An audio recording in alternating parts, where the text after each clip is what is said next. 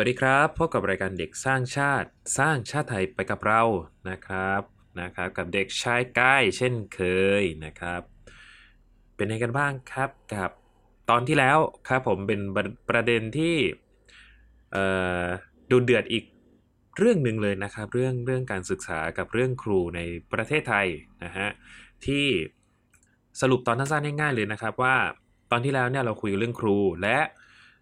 ครูต้องเก่งยังไงบ้าง แล้วผลออกมาก็คือว่าครูเนี่ยต้องรู้ไหมว่า emergency room แปลว่าอะไรนะฮะ แล้วสระว่ายน้ำนะแปลว่าอะไร แล้วก็ทำให้ทุกคนรู้สึกว่าไอ้โพสต์ที่ที่เราเห็นกันจนเป็นเรื่องของเด็กสร้างชาติตอนที่ 48 ตอนที่แล้วนะครับผมว่าเฮ้พวกนายทำอะไรกันอยู่นะครับพวกพวกนายเล่นอะไรกันอยู่เนี่ยฮะนี่มันไม่ใช่เรื่องตลกเลยนะ การที่ นายไม่สามารถแปลคำว่า emergency room ได้เนี่ยนะฮะมัน เออฟังแล้วก็เศร้านะครับผม แต่เศร้าไปก็ไม่ได้ช่วยอะไรนะครับ ทุกคนก็ทำหน้าที่ของตัวเองและเชื่อว่าถ้าทุกคนเห็นปัญหาอะไรพวกนี้นะครับ ช่วยคนช่วยกันแก้ แล้วก็เดี๋ยวมันก็จะพัฒนาขึ้นไปเองได้นะครับว่าแต่เรื่องนี้มัน มันต้องพัฒนากันตั้งแต่แรกแล้วไม่ใช่หรออะครับผม หวังว่าหลังจากที่ประเด็นนี้เป็นที่ถกเถียงกัน แล้วก็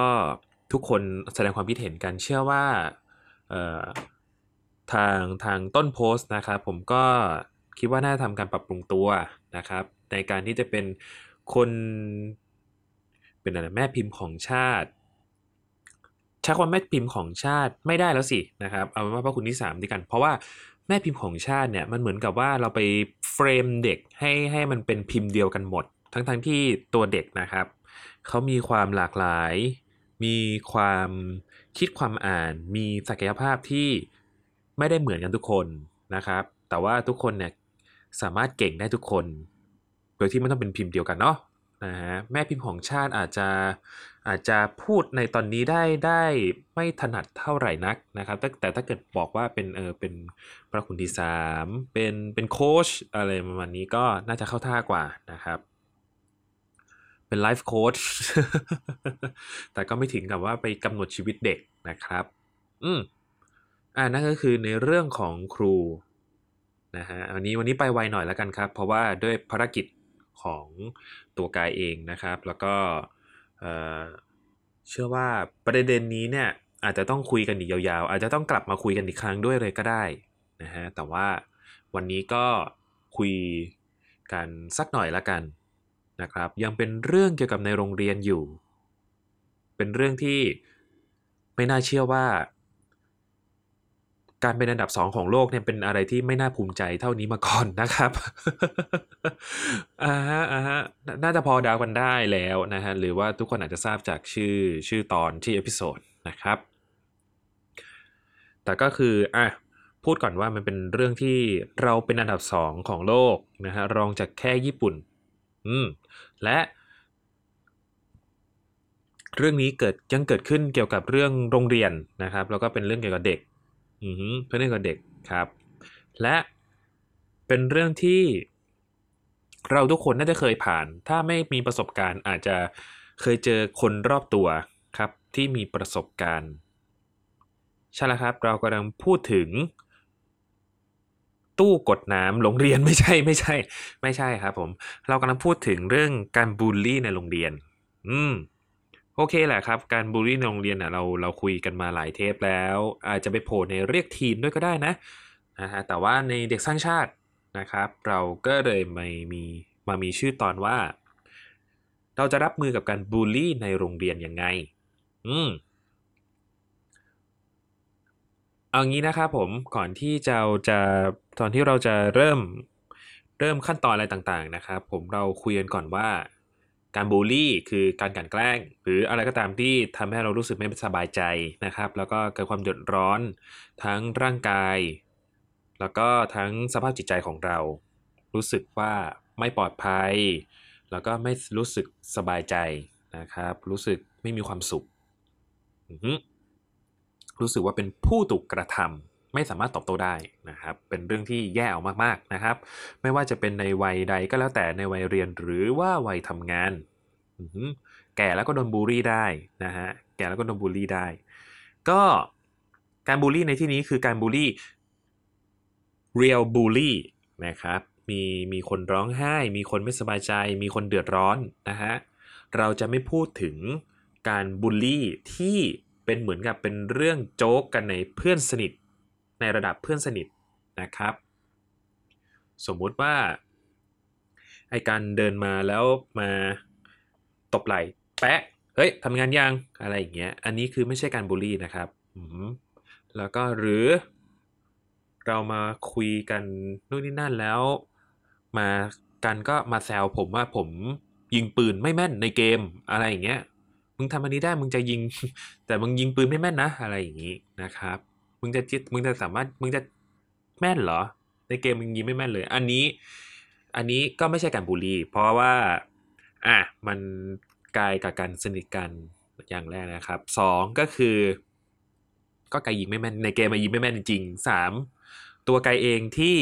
ที่โดนคำพูดอันนั้นไปไม่รู้สึกอะไรนะครับ ไม่ได้เก็บมาคิดอะไรอย่างนี้ ในการการการเอ่อ การพูดอะไรกันระดับนี้ การอาจจะเป็นการบูลลี่กันอย่างหนึ่งก็ได้ แต่ว่าเราจะไม่ได้พูดถึงบูลลี่เลเวลนี้นะครับอันนี้ก็กายไม่แน่ใจว่ามันมีศัพท์ทางวิชาการเรียกเรียกอะไรแบบนี้ไหม แต่ว่าถ้าเกิดเป็นเป็นการพูดจาหรือว่ากระทบกระทั่งอะไรกันเอ่อเลเวลประมาณนี้เราจะไม่ได้พูดถึงในตอนนี้นะครับ ไม่ได้พูดถึงใน episode นี้ เพราะว่า อะไรพวกนี้เนี่ย ตั้งแต่เรารู้จักคำว่าบูลลี่มา ถ้าเกิดว่านอกจากที่เออเป็นเป็นเรื่องที่ดีครับ การที่เราคอยสอดส่องว่าอะไรเป็นการบูลลี่กันและควรจะหยุดนะครับ และมันก็มีคนที่ไปสอดส่องเกินไปและไปเดือดร้อนแทนชาวบ้านเขานะครับ อันนี้ก็อันนี้ก็การรู้สึกว่าก็ก็ไม่ค่อยน่ารักละกัน อื ก็คือเรารู้สึกว่า เอ้ย เราก็อยู่กันมาแบบนี้ กายสบายใจแล้วก็ไม่ได้เดือดร้อนอะไรนะฮะ เออหยอกล้อเล่นกับไอ้กันอย่างเงี้ย แต่ว่ามีคนเข้ามาเดือดร้อน อะไรแบบเนี้ยกายก็รู้สึกว่า เหรอ เบรอไอ้กันก็รู้สึกว่าหึเหรอ อะไรอย่างนี้นะครับกายกับกันก็แซวกันไปแซวกันมา แต่ถ้าเกิดว่ามีคนมาเดือดร้อนแทนเมื่อไหร่ อันนี้ก็คือรู้สึกว่า ไม่รู้สิ เรารู้สึกว่ามันมันก็ก็เรื่องของเขานะครับ ไม่ไกลไกลก็จะแบบว่าเออไม่ก็ไม่ได้ตอบโต้อะไรนะครับ อันนี้ก็เป็นประเด็นสมมุตินะ สมมุตินะ ก็คือไกลกับกันน่ะก็มีหยอกล้อกันบ้าง แต่ก็ไม่ถึงกับมีคนมาเดือดร้อนแทนเลยอะอะไรประมาณนี้นะครับ แต่ถ้าในกรณีของคนอื่นหรืออะไรอื่น ๆ เนี่ยเออมีคนมาเดือดร้อนแทนอะไรอย่างนี้ไม่ได้ไม่ได้รู้จักกับเขาหรอก แต่ว่าก็ไปยุ่งกับ การที่เขาหยอกล้อกันไปอำกันอะไรอย่างนี้อันนั้นก็ไม่ใช่ที่เราจะพูดถึงในวันนี้เหมือนกันนะครับ อืมแล้วเราจะพูดถึงเรื่องอะไรกันบ้าง เอางี้นะครับผม การบูลลี่นะฮะ ขอย้อนกลับไปเมื่อเมื่อกี้หน่อยว่าเราเป็นอันดับสองของโลกนะฮะ เรื่องการบูลลี่ อันดับหนึ่งคือประเทศญี่ปุ่นอืมมีเด็ก มีประชาชนมีคนญี่ปุ่นฆ่าตัวตายนะฮะสาเหตุมาจากการบูลลี่ไม่น้อยไม่น้อยเลยนะครับ แต่หลับตาเราฟังเราได้ยินคำว่าบูลลี่เนี่ยมันก็เป็นเรื่องที่ไม่สบายใจอยู่แล้วนะฮะก็เชื่อว่าทุกคนเข้าใจกันได้ และพยายามที่จะหลีกเลี่ยง และหยุดการบูลลี่ในทุกช่วงวัย ทุกช่วงเวลา อยากให้สังคมนะครับปราศจากการบูลลี่ อืมที่ที่ทำร้ายจิตใจกันที่ไม่ได้เป็นการหยอกล้อกันเฉยๆนะฮะ แล้วมีคนมาเดือดร้อนแทนบลาบลาบลาประมาณนี้นะฮะ การโดนบูลลี่เป็นอะไรที่น่าสงสารมากนะครับ เพราะว่าเราต้องเราต้องคิดด้วยว่าการบูลลี่ในโรงเรียนเนี่ยหนึ่งเราเป็นเด็กสองมันเป็น มันเป็นวัยที่เรารู้สึกว่าการเข้าโรงเรียนอะมันเป็นเราควรจะมีความสุข เราควรจะได้เจอเพื่อนที่รักเรา ทุกคนครูครูที่รักเราหรือว่า สังคมที่พร้อมนะฮะพร้อมที่จะมอบอะไรใหม่ ๆ มอบความรู้ใหม่ ๆ ให้กับเรา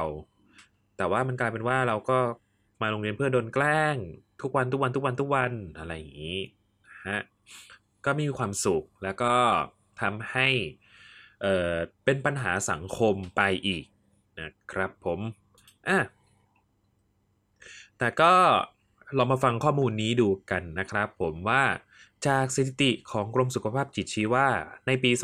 2561 นะครับ มีจำนวนนักเรียนไทยโดนกลั่นแกล้งในโรงเรียนสูงถึง 600,000 คน หรือคิดเป็นอัตราส่วน 40%มากที่สุดเป็นระดับที่ 2 ของโลกนะฮะรองจากญี่ปุ่น ปัจจุบันระดับความรุนแรงของพฤติกรรมการกลั่นแกล้ง และปัญหาการกลั่นแกล้งในโรงเรียนได้ทวีความรุนแรงมากขึ้นทุกปีนะครับ ก็ขอขอบคุณนะฮะก็ขอขอบคุณข้อมูลจากเว็บกรุงเทพธุรกิจนะครับ ในโพสต์ที่มีชื่อว่าแนะนำ9วิธีรับมือเมื่อลูกโดนบูลลี่ที่โรงเรียนนะครับ โดยคุณวรุณรัตน์ศักดิ์มาศนะครับ ผมอะ แล้วก็ต่อไปนี้ก็จะเป็นข้อมูลที่อยู่ในโพสต์นี้นะครับ เอามาเล่าให้ทุกคนฟังในรายการเด็กสร้างชาติตอนนี้นะครับ ก็นายแพทย์กมลแสงทองศรีกมลนะครับ ผู้อำนวยการศูนย์การพัฒนาเด็กในโรงพยาบาลกรุงเทพ ก็ได้ร่วมบรรยายนะครับ ในกิจกรรมหัวข้อคำพูดสร้างสรรค์ สร้างสังคมน่าอยู่ไม่บูลลี่เด็กนะฮะ ก็ให้ความรู้เกี่ยวกับการโดนบูลลี่ของเด็กไทยว่า ในมุมมองของผู้ใหญ่มักจะมองว่าเป็นการกลั่นแกล้งกันในเด็ก เป็นเรื่องที่เด็กเล่นกัน เป็นเรื่องเล็กน้อย แต่ในมุมของเด็กที่ถูกกระทำหรือถูกกลั่นแกล้งนั้น เป็นเรื่องใหญ่มากสำหรับเขา เพราะเด็กต้องเจอกับปัญหาเดิมๆซ้ำๆทุกๆวัน ดังนั้นนะครับ ดังนั้นผู้ใหญ่จึงต้องทำความเข้าใจกันใหม่ว่า เรื่องนี้เนี่ยมันไม่ใช่เรื่องเล็กนะฮะและสามารถส่งต่อ และสามารถส่งผลกระทบต่อจิตใจของเด็กได้ในระยะยาว ดังนั้นนะฮะในฐานะพ่อแม่ผู้ปกครองหรือครูเนี่ยก็ไม่ควรที่จะนิ่งเฉยหรืออปล่อยละเลยนะครับควรเฝ้าสังเกตพฤติกรรมอารมณ์ และดูแลเด็กๆ อย่างใกล้ชิดอยู่เสมอ เพื่อป้องกันและแก้ปัญหาได้อย่างทันท่วงทีนะครับ นอกจากนี้นะครับนายแพทย์กำมลก็มีคำแนะนำ9 วิธี โอ้ยมีตั้ง 9 วิธีเลยเหรอ มีตั้ง 9 วิธีเมื่อเด็กๆถูกกันแกล้งที่โรงเรียนนำมาบอกต่อให้กับทุกคนให้ทราบนะครับไม่ว่าจะเป็นพ่อแม่ผู้ปกครองหรือว่าครู ก็นำวิธีการเหล่านี้ไปปรับใช้เพื่อเป็นแนวทางในการดูแลเด็กๆได้ในต่อไปนี้และกายนะครับ ก็เดี๋ยวจะขออนุญาตแนะนำนะครับ แล้วก็มาแชร์ให้กับท่านผู้ฟังรายการเด็กสร้างชาติให้ฟังกันนะครับ ก็จะมี 9 วิธีนะครับมา มาที่มากันที่ข้อหนึ่งนะครับ ข้อหนึ่งก็คือทำความเข้าใจเรื่องการบูลลี่ให้จริงจัง เมื่อกี้กายอาจจะไม่ได้อธิบายเรื่องเรื่องอการบูลลี่ว่าคืออะไรขนาดนั้นใช่ไหมครับอะการทำความเข้าใจว่าการกลั่นแกล้งคืออะไรนะฮะคือสิ่งสำคัญที่ทำให้เราเข้าใจปัญหาของผู้กระทำและผู้ถูกกระทำมากขึ้น ถ้าจริงแล้วการกลั่นแกล้งคือนิสัยที่เรียนรู้และเรียนแบบมาจากการเห็นหรือได้ยิน ก็คือว่า เราอาจจะทำตามตามตามตามตามกันมา เห็นภาพกันใช่ไหมฮะ การทำตามตามกันมาเนี่ยมันเลยเหมือนกับเป็นการ normalize ให้ทุกคนคิดว่าเรื่องนี้มันเป็นเรื่องปกติครับ แล้วก็มันเป็นเรื่องที่แบบใครๆก็ก็ทำกัน พ่อแม่ทำลูกเห็น คนในครอบครัวทำเเด็กเด็กเล็กในครอบครัวเห็นก็ทำตาม โดยที่เราไม่ต้องไปสอนเลยนะฮะมันเป็นอะไรที่เราคิดว่า เอ้ย ผู้ใหญ่ทำมันคงดีแหละ เราเลยไปทำตามมั่งนะครับเรื่องที่ดีก็ดีไป แต่ว่าพอเป็นเรื่องการรังแกกันการแกล้งกันเนี่ย เด็กก็ได้ซึมซับมาครับ ใกล้สุดก็คงเป็นครอบครัว คนในครอบครัว พ่อแม่พี่น้องปู่ย่าตายาย ไกลไปหน่อยครับ ก็จะเป็นเรื่องในสื่อสื่อบันเทิงนะฮะ ไม่ว่าจะเป็นในละครนะฮะในละครหรือตลก อืมยิ่งตลกนี่ก็คืออาจจะเป็นดาวสองคมนะครับ คือเข้าใจว่ามุกตลกในรายการนะครับกายก็เป็นคนหนึ่งที่ชอบดูทั้งชิงร้อยชิงล้าน ชอบดูทั้งบริษัทฮาชอบดูอะไรประมาณนี้ครับ ก็ก็เข้าใจว่ามุกอะไรพวกนี้ครับ บางอันกายก็ไม่โอเคนะเออพอพอโตขึ้นมาก็กายก็รู้สึกว่าเออมันไม่โอเค แล้วก็มันน่าจะเปลี่ยนได้แล้ว หรือโฆษณาตัวหนึ่งของ s ซ m มอนนะครับ s ซ m มอนเฮาส์ก็เออเราก็เห็นภาพอะไรพวกนี้มากขึ้นนะฮะก็มันก็ถูกซึมซับอะไรพวกนี้มานะครับ ตัวตัวน้องเด็กนะครับเพราะว่าซึมซับอะไรพวกนี้มา ก็ ทำให้เขารู้สึกว่าเรื่องพวกนี้มันเป็นเรื่องที่ทำได้ พอทำปุ๊บมีคนชอบด้วยนะ อะไรอย่างเงี้ยเพราะว่าอย่างในตลกใช่ไหมทุกคนขำกัน แต่ว่าคนที่โดนเขาก็ไม่ขำนะ อันนี้เป็นเรื่องที่เขาไม่ได้นำเสนอออกมา แต่ว่าเด็กน้องเด็กก็รับสารอย่างนั้นไปแล้วก็ก็ต้องช่วยกันดูแลนะครับ ช่วยกันดูแลเรื่องเรื่องการรับสารอะไรพวกนี้ด้วย นะฮะอะไรที่ผู้ปกครองควรให้คำแนะนำก็ก็ควรให้คำแนะนำจริง ไม่ได้เป็นแค่เอ่อเป็นไม่ได้เป็นแค่วิดีโอปะหน้ารายการเฉยๆเพราะอย่างนั้นให้รายการมันเต็มไม่ใช่นะฮะ ก็ควรจะให้คำแนะนำจริงๆสองครับ กล้าแสดงความไม่พอใจต่อผู้กระทำ หลายครั้งที่ปัญหาการกลั่นแกล้งเกิดขึ้นกับบุคคลใดบุคคลหนึ่งมาอย่างยาวนาน ส่วนหนึ่งเป็นเพราะผู้ถูกกระทำไม่กล้าที่จะพูดหรือแสดงความไม่พอใจออกมาทำให้ผู้กระทำไม่รับรู้ว่าผู้ถูกกระทำนั้นมีความรู้สึกอย่างไร จึงกระทำการกลั่นแกล้งซ้ำๆเพราะมองว่าเป็นเรื่องที่สามารถทำได้ การแสดงออกหรือการสื่อสารออกมาว่าผู้ถูกกระทำนั้นไม่พอใจ เป็นสิ่งสำคัญที่จะทำให้ผู้กระทำมีแนวโน้มที่จะกลั่นแกล้งลดน้อยลง หรือหยุดการกระทำนั้นๆลงได้ เนื่องจากผู้กระทำได้รับการตระหนักรู้ถึงความรู้สึกของผู้ถูกกระทำว่าไม่พอใจ และรับรู้การกระทำของตนนั้นสร้างผลกระทบอย่างไรบ้าง อันนี้เนี่ยมีความรู้สึกว่าอาจจะยากหน่อยถ้าเกิดว่า ในในเคสที่ฉัน ฉันเป็นนักเรียนคนหนึ่งแต่ว่าไอคนที่มาแกล้งอะเป็นนักเลงตัวใหญ่มากอะไรอย่างนี้ก็อาจจะยากนิดนึงนะครับ ที่จะแสดงออกว่าไม่พอใจณตอนนั้นเลยคือเราเข้าใจนะ ถ้าถ้าที่แบบว่ายังยังไม่สามารถที่จะเอ่อปฏิเสธการการบูลลี่ตรงณตอนนั้นได้นะฮะคือแบบถ้าถ้าเกิดไอ้คนที่มันบูลลี่มันเก่งพอๆกับไมกี้ใน Tokyo Revengers อย่างเงี้ยหรือหรือแบบว่า มาเป็นนักเลง หมู่บ้านมาอย่างเงี้ยเออ มันแบบ ให้ตายเถอะฉันจะเป็นฉันฉันปฏิเสธตัวนั้นฉันตายแน่อะไรอย่างเงี้ยคือ คือไม่ได้ว่าขี้ขลาดนะ แต่ว่าบางทีเชื่อเหอะครับว่าถึงจุดหนึ่งเราก็จะรักตัวกลัวตายนะฮะเขาก็ต้องเอาตัวรอดด้วยนะครับ ถ้าเกิดว่าเราจะจะเปลี่ยนแปลงอะไรยังไงก็บางทีเรามาตายตรงนี้ก็จะอาจจะไม่ได้มีการเปลี่ยนแปลงก็ได้ นะอาจจะต้องรอดไปก่อนนะครับ แต่ก็ถ้าเกิดว่ามันไม่ได้รุนแรงขนาดนั้นเนี่ย ก็เป็นวิธีที่ดีมากนะครับ ที่จะตัดวงจรการบูลลี่นะแต่ตอนนั้นเลย นั่นก็คือการพูดว่าเราไม่พอใจ มันควรจะจบเลยนะครับอะก็เป็นเรื่องที่เออทันท่วงทีและก็เออค่อนข้างได้ผลนะ อืมแต่ว่าต้องใช้กำลังใจพอสมควรนะครับ การที่จะทำอะไรแบบนี้ หวังว่าณตอนนั้นเนี่ยจะมีคนที่ให้กำลังใจกันอยู่ข้างๆ แล้วก็สามารถที่จะดูแลคนที่ถูกกระทำได้ณตอนนั้นเลยนะครับเสียงฟังเสียงมอเตอร์ไซค์ไปด้วยนี่ผมก็โดนกระถูกกระทำโดนมอเตอร์ไซค์บูลลี่ ในขณะที่อัดรายการนะครับอ่าล้อเล่นล้อเล่นสามถ้าโดนแกล้งต้องบอกครูและพ่อแม่นะ อืม ส่วนใหญ่แล้วครับการแก้ปัญหาการกลั่นแกล้งในโรงเรียนเกิดจากผู้ถูกกระทำไม่ได้บอกเล่าเรื่องถูกกลั่นแกล้งให้พ่อแม่ ผู้ปกครองหรือครูได้ทราบ จึงทำให้ปัญหาการกลั่นแกล้งยังคงเกิดขึ้น และไม่ได้รับการแก้ไขอย่างตรงจุด ดังนั้นเป็นสิ่งสำคัญมากที่ต้องสอนเด็กและลูกหลานของคุณ ไม่ให้เงียบ หรืออิกนอเพิกเฉยต่อสถานการณ์ที่เกิดขึ้น แต่ให้กล้าที่จะบอกเล่าปัญหาของตนกับพ่อแม่ ผู้ปกครองหรือครูที่โรงเรียน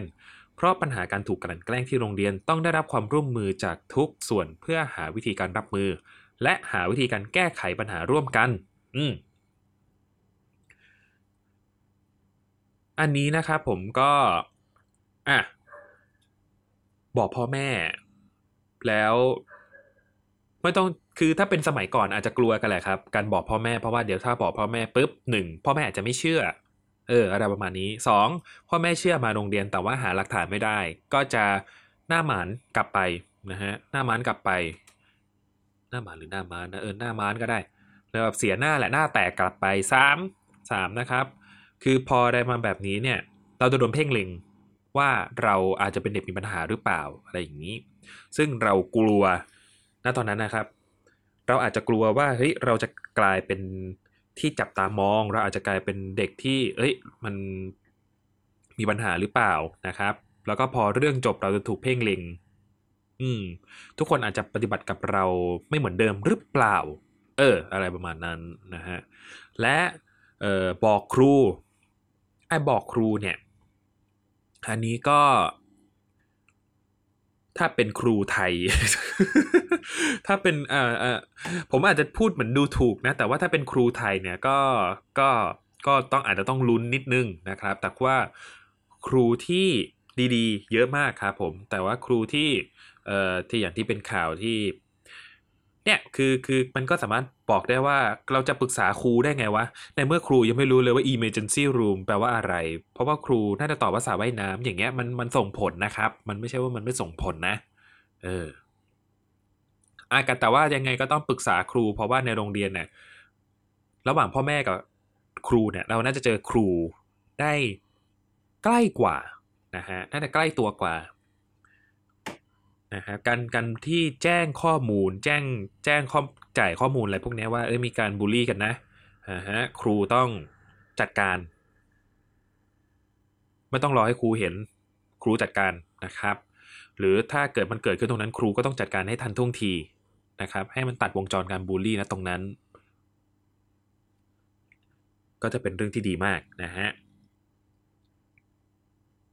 ก็ต้องอะอย่างที่เขาเพราะปัญหาการถูกกันแกล้งที่โรงเรียนต้องได้รับความร่วมมือจากทุกส่วน อืมต้องได้รับการร่วมมือจากทุกส่วนนะครับ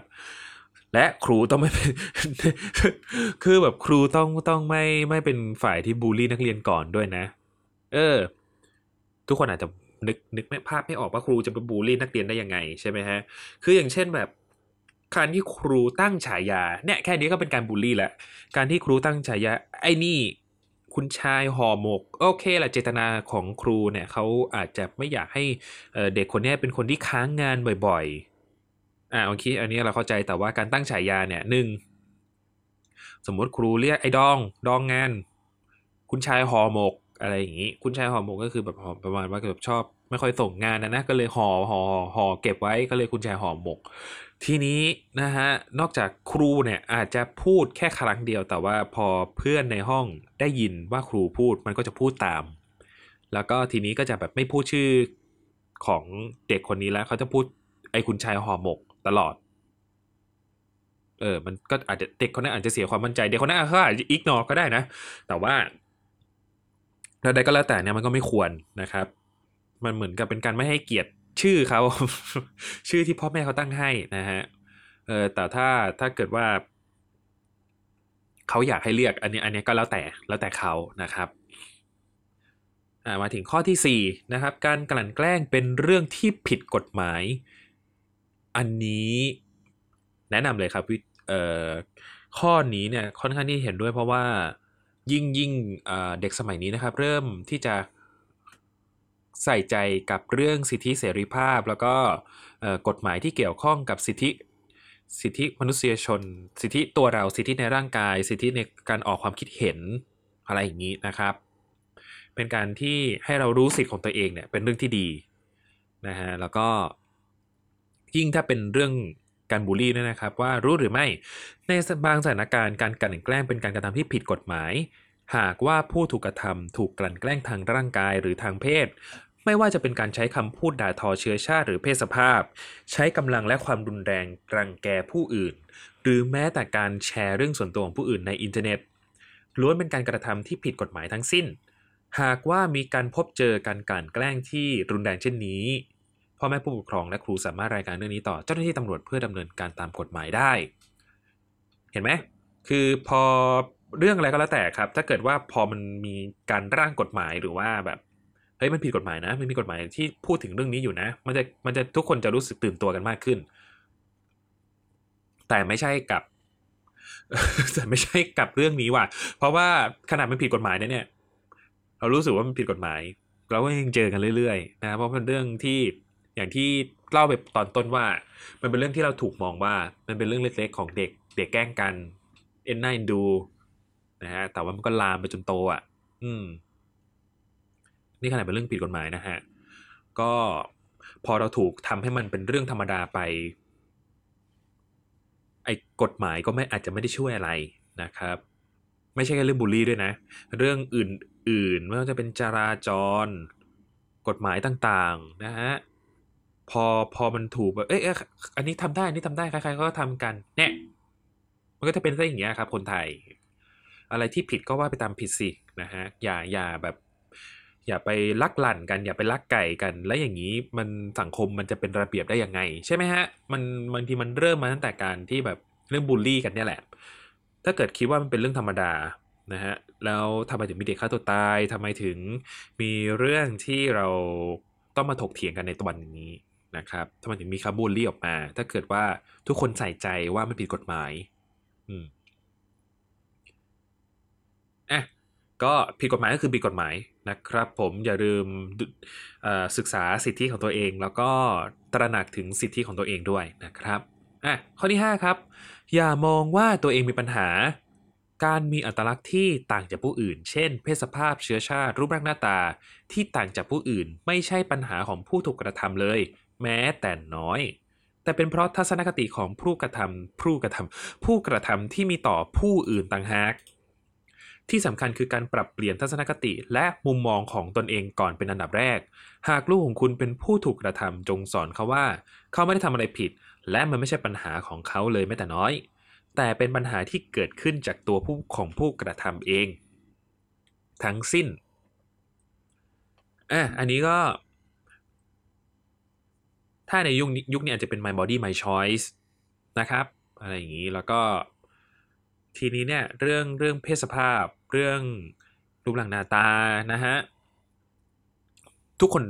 โลกนี้เปิดกว้างมากขึ้นนะครับแล้วก็ทุกคนมั่นใจในรูปร่างของตัวเอง เป็นเรื่องที่ดีมาก แล้วก็เป็นเรื่องที่น่าสนับสนุนนะครับและก็หวังว่าไอ้พวกที่ชอบแซวรูปร่างคนอื่น ทักว่าทำไม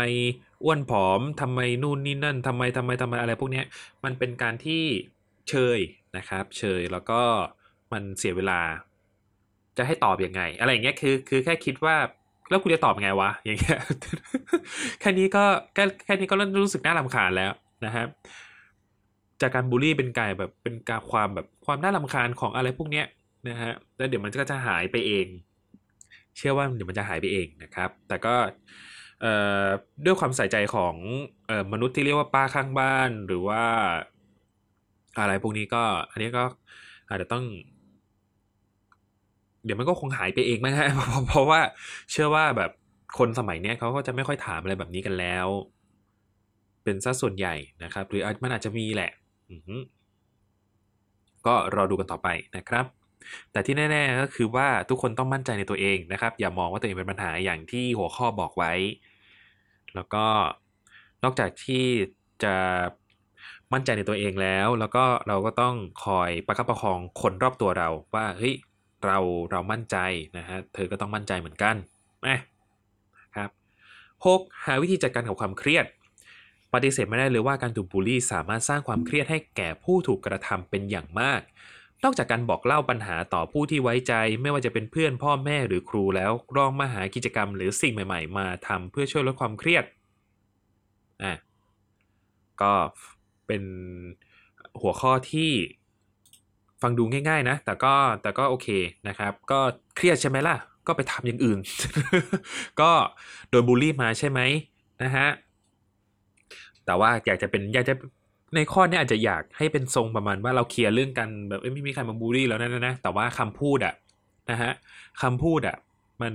เราไม่สามารถที่จะแบบดีลีทออกมาจากสมองได้ เราไม่ใช่คอมพิวเตอร์ไงอะไรพวกนี้มันอาจจะวนเวียนอยู่ในหัวเรา เราก็ไม่ต้องเก็บมันมาใส่ใจครับเราก็ไปทำอย่างอื่น ปล่อยให้เรื่องพวกนี้มันหายไปเองนะฮะแต่ถ้าคนที่ถูกบูลลี่จนจนเสียสุขภาพจิตไปแล้วเนี่ยก็อันนี้อาจจะต้องพึ่งคนรอบตัวพ่อแม่หรือว่าปรึกษาผู้เชี่ยวชาญนะครับ เพราะว่าอะไรพวกนี้มันทำให้สภาพจิตใจเนี่ยมันหมกมุ่นมันแย่มันไม่มีความสุขมันมีแต่ความทุกข์นะครับอืมอันนี้ก็น่าสงสาร ก็ หวังว่าคนที่โดนบูลลี่แล้วจนสุขภาพจิตย่ำแย่เนี่ยก็ขอให้ผ่านไปได้ด้วยดีนะครับ ข้อที่ 7 อย่าแยกตัวออกมาอยู่คนเดียว การอยู่คนเดียวไม่สามารถแก้ปัญหาหรือทำให้เราจัดการกับกับการกลั่นแกล้งได้ อีกทั้งยังสามารถทำให้สถานการณ์แย่ลงไปเรื่อยๆ กับการอยู่คนเดียวเงียบๆนะครับ จะทำให้ลดความมั่นใจและลดความพวกภาคภูมิใจของผู้ถูกกระทำได้ ดังนั้นเป็นหน้าที่ของพ่อแม่ผู้ปกครองและครู ที่จะคอยสอดส่องดูแลพฤติกรรม และอารมณ์ของเด็กๆ ไม่ให้อยู่ในภาวะเงียบหรือปลีกตัวมาอยู่คนเดียวนะฮะก็จะเป็นหน้าที่ของพวกเราแล้วที่ต้องคอยออสังเกตเขาแล้วครับ ก็เป็นการเลี้ยงอย่างหนึ่งแหละ คุณจะไม่เลี้ยงกันหรอ ก็ แต่ก็ไม่ใช่ว่าเรื่องอจำเรื่อง privacy เราที่เราคุยเมื่อปีที่แล้วได้ไหมฮะ มันก็เรื่อง privacy ก็ส่วน privacy นะ อย่าไปจุกจิกจู้จี้กับเขามากนะฮะแต่ว่าเราก็ถามเขาตรงๆได้แหละครับ ว่ามีใครบูลลี่ไหมมีใครอะไรพวกนี้ไหมนะครับผมแล้วก็แสดงให้เขาเห็นว่าเราสามารถแก้ไขปัญหาอะไรพวกนี้ได้ อย่าปล่อยนะฮะอย่าปล่อยให้อารมณ์ของเขาหรือว่าอะไรพวกนี้เนี่ยมันทำให้เขาไม่มีความสุขในการไปโรงเรียน ในการอยู่กับเพื่อนๆในโรงเรียนหรือกับสังคมนะฮะ 8. ครับดูแลสุขภาพกายและจิตใจสม่ำเสมอ สุขภาพคือสิ่งสำคัญที่เราควรใส่ใจ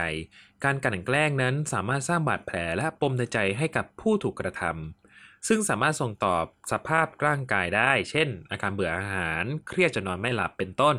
หากลูกหลานของคุณถูกกลั่นแกล้งมานาน จนกระทบต่อสภาพร่างกายและจิตใจ ควรพาไปพบแพทย์ผู้เชี่ยวชาญด้านเด็กและจิตวิทยา เพื่อช่วย ให้คำแนะนำในการแก้ปัญหาได้อย่างดีและตรงจุด อ่าเอ่ออ๋อ เหมือนกับกายพูดไปแล้วในข้อข้อที่เราดันพูดเกินมาหน่อยจนมามาโยงกับข้อนี้ด้วยนะครับ อะ ก็ประมาณนี้เลยครับผม ก็เหมือนพูดไปแล้ว อ่า โอเค ก็แล้วไปครับผม แต่ก็ย้ำอีกทีนะครับว่า เอ่อ ถ้าเกิดว่าคุณพ่อคุณแม่หรือครู หรือในโรงเรียนนะครับ เรื่องมันเกิดในโรงเรียนแล้ว เราไม่สามารถที่จะช่วยเขาให้เขาหายขาดได้เราก็ควรที่จะพบผู้เชี่ยวชาญนะครับ ผมเพื่อที่จะแก้ปัญหาไม่ให้เขามีปัญหาจากการเรื่องการบูลลี่นะครับ มันเกี่ยวเขาไปจนเขาทำงาน จนเขามีครอบครัวนะฮะมันก็จะกลายเป็นปมเข้าไป อืและมันก็จะส่งต่อลูกเขาต่อ ถ้าเกิดเขามีลูกเขามีครอบครัว มันจะส่งต่อครอบครัวเขาอีกนะครับ 9. มองหาบุคคลต้นแบบที่ดีเมื่อโดนบูลลี่ ผู้ถูกกระทำจะเกิดความสับสนและไม่ชอบในตัวเอง แต่ถ้าหากผู้ถูกกระทำมีบุคคลต้นแบบที่ดี ก็จะสามารถทำให้เห็นได้ว่ามีอีกหลายคนที่เคยพบเจอปัญหาเดียวกัน แต่พวกเขาก็สามารถก้าวข้ามกันโดนกลั่นแกล้งจนสามารถประสบความสำเร็จได้การมีบุคคลต้นแบบที่ดีนั้น จะทำให้ผู้ถูกกระทำมองเห็นคุณค่าของตัวเองและรักตัวเองมากขึ้น อ่าก็อันนี้ก็อาจจะต้องดูดีๆ เพราะว่าบางคนก็อาจจะผ่านการบูลลี่มาแล้วเนี่ย แต่ว่ากว่าเขาจะผ่านมาได้เนี่ย อันนี้ก็คือเราก็ต้องดูดีๆ ว่าเขาเขาผ่านมานานขนาดไหน เรื่องการที่บางคนเนี่ยเขาอาจจะโดนบูลลี่มันหนักมากๆตอนแบบที่เราคาดไม่ถึงเลยอะไรอย่างเงี้ยนะมันเราก็เราก็ต้องเข้าใจว่าเรื่องอะไรพวกนี้มันหายไม่ได้ง่าย ๆ นะครับ ผมแล้วมันก็ถามว่าหายขาดได้ไหมคือ ถามถ้าถามตัวแกเองอะ่ะ ก็คง ก็คงคิดว่าไม่นะครับ ถึงกายจะไม่เคยโดนบูลลี่ถึงหนักๆถึงขนาดสภาพจิตย่ำแย่ก็เถอะนะฮะ ก็แต่เชื่อว่าอะไรพวกนี้มันเป็นเรื่องที่แย่แย่มากๆ คนที่โดนแย่มากๆเลยนะฮะ ก็อยากให้เขาหาไอดอลหรือว่า หาความที่เอ่อช่องทางที่ทำให้เขาผ่านอะไรตรงนี้ไปได้นะครับ อืมตัดวงจรการบูลลี่ออกไปให้ได้น โอเคครับ ทั้งหมดนี้เนี่ยอาจจะเป็นเพียงแค่คำแนะนำเล็กๆน้อยๆเพียงบางส่วนนะฮะที่ผู้ปกครองหรือว่าคุณผู้ฟังรายการเด็กสร้างชาตินะสามารถเอาไปปรับใช้หรือสอนลูกหลานให้เข้าใจถึงปัญหาเรื่องการดิกเลี่ยง หรือแก้ไขปัญหาได้ตรงจุดนะฮะแต่อะไรก็ตามครับ เด็กแต่ละคนเจอกับประสบการณ์การบูลลี่ที่แตกต่างกัน จะหล่อจะรวย จะจน จะสวย จะขี้เหร่จะ ครบสามสองจะไม่ครบ จะมีฐานะอะไรก็แล้วแต่นะฮะทุกคนสามารถโดนบูลลี่ได้ อืมดังนั้นนะครับการแก้ปัญหาเนี่ยจะต้องเหมาะสมกับสถานการณ์ของเด็กแต่ละคนด้วย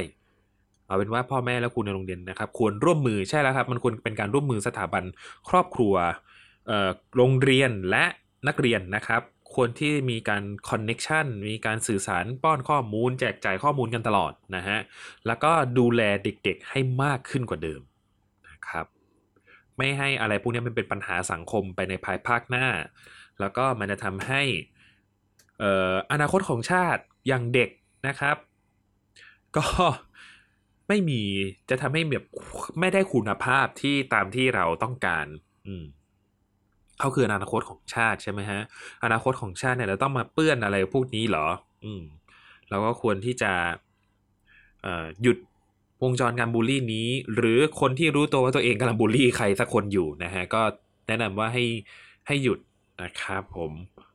หรือว่าลองลองถามเขาดูว่าเขารู้สึกไงตอนที่โดนบูลลี่ และตอนที่เราโดนบูลลี่เนี่ยเรารู้สึกยังไงนะครับ อืม ก็เป็นเรื่องที่คิดว่า มันมันแก้ได้ไม่ยากเลยครับผม ถ้าเกิดว่าตัวเราเอาที่ตัวเราก่อนมันแก้ได้ไม่ยาก ถ้าเกิดเราเป็นคนบูลลี่ใครสักคนหนึ่งนะฮะก็แต่ถ้าเกิดคนที่โดนบูลลี่อยู่นะครับอะลองไปใช้กันดูนะครับผมไม่ว่าจะเป็นน้องๆหนูๆหรือว่าควัยทำงานก็ลองลองก้าววิธีนี้นะครับ ในที่เป็นวิธีของนายแพทย์ กมลแสงทองศรีกมลนะครับ ก็ลองไปใช้กันดูนะครับ หรือว่าอาจจะไปอัดแอปใช้ ก็ได้นะครับ ผมเพราะว่าแต่ละคนเนี่ย สมมติมีคนเจ็ดคนนะปัญหาเจ็ดอย่างแล้วนะครับมันไม่เหมือนกันนะครับอะยังไงก็ขอฝากเรื่องการดูแลบุตรหลานของท่านนะฮะแล้วก็เรื่องการบูลลี่ครับการบูลลี่การบูลลี่ไม่ใช่เรื่องที่ทุกคนควรเจอนะครับ มันไม่ได้ทำให้เราแข็งแกร่งขึ้นนะ มันมันอาจจะทำให้เราแข็งแกร่งขึ้นในสำหรับบางคนนะครับ แต่ว่าทุกคนไม่ได้เกิดมาเพื่อโดนบูลลี่นะ เออ ยังไงก็ขอฝากทุกคนไว้อีกทีด้วยนะครับ และนี่ก็เป็นทั้งหมดของรายการเด็กสร้างชาติในวันนี้นะครับอขอขอบคุณคุณผู้ฟังทุกคนนะครับ ที่อยู่กันมาจนถึงตอนนี้นะครับ ผมหากกายเออพูดผิดพลาดประการใดก็สามารถมา คอมเมนต์แลกเปลี่ยนกันได้นะครับ ในหลายช่องทางเลยนะครับ ผมไม่ว่าจะเป็นใน Facebook นะครับ Facebook TBD Thailand Political Database นะครับใน Twitter at TBD Page นะครับแล้วก็ h หรือว่าจะเอ่อ hashtag เด็กสร้างชาติ แล้วก็มาคุยกันก็ได้นะครับ แล้วก็ในเว็บไซต์นะครับผม tvdpage.co นะครับ และขอฝากรายการอื่นๆ ในช่อง TVD Podcast ด้วยนะครับ ไม่ว่าจะเป็นรายการเกียร์กายก็สิบรายการพูดทั้งโลก แล้วก็รายการ Back for the Future นะครับเรียกทีมมาเมื่อไหร่ไม่รู้นะครับ ผมก็ไม่ทราบเหมือนกันนะครับ แล้วก็มาลุ้นกันว่า ในเด็กสร้างชาติตอนต่อไปจะคุยเรื่องอะไรกันนะครับ มาลุ้นกันนะครับ แต่ก็อยากให้เป็น อยากเป็นตอนที่แบบสนุกสนุกจังเลยแบบไม่อยากมาคุยกันเรื่องปัญหาจัง แต่ว่าถ้าเกิดว่าประเทศเนี้ยมันไม่มีปัญหา เราก็ตกงานครับ เราก็ไม่มีเรื่องอะไรจะพูดกันนะครับอะก็ขอขอบคุณอีกทีหนึ่งนะครับผมที่ฟังมาถึงตอนนี้และเจอกันใหม่ตอนหน้านะครับ ถ้าเราไม่ตายจากกันซะก่อน เราก็จะกลับมาพบกันใหม่ครับ สวัสดีครับ